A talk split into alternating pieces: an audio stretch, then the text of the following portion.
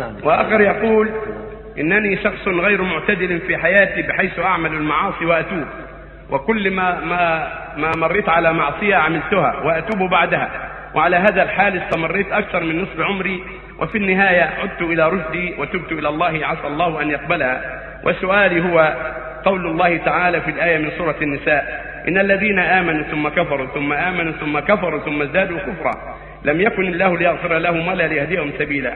هل المقصود بهذه الآية الذي يتوب ثم يعود أفيدونا جزاكم الله خيرا؟ الآية الكريمة فيها ذم هؤلاء وتحذيرهم وبيان أن الله لا يغفر لهم. وفسر العلماء معنى ثم ازدادوا كفرا. يعني ثم استمروا الكفر حتى الموت. أيوة. يعني استمروا الكفر وزاد كفرهم حتى اتصل اتصل بالموت. فماتوا على كفرهم وضلالهم. فلن يغفر الله لهم نسأل الله العافية أما من تاب بعد كفره فالله يتوب عليه. وهكذا بعد معصيته. التوبة تجب ما قبلها والإسلام يهدم ما كان قبله. قال الله عز وجل قل للذين كفروا إن ينتهوا يغفر لهم ما قد سلف. والنبي عليه الصلاة والسلام قال التوبة تهدم ما كان قبلها والإسلام يهدم ما كان قبله.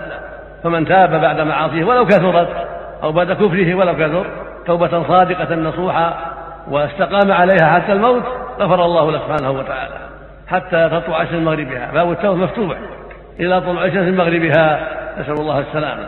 فعليك يا عبد الله أن تلزم التوبة. وإذا من الله عليك بالتوبة فاحمد الله على ذلك.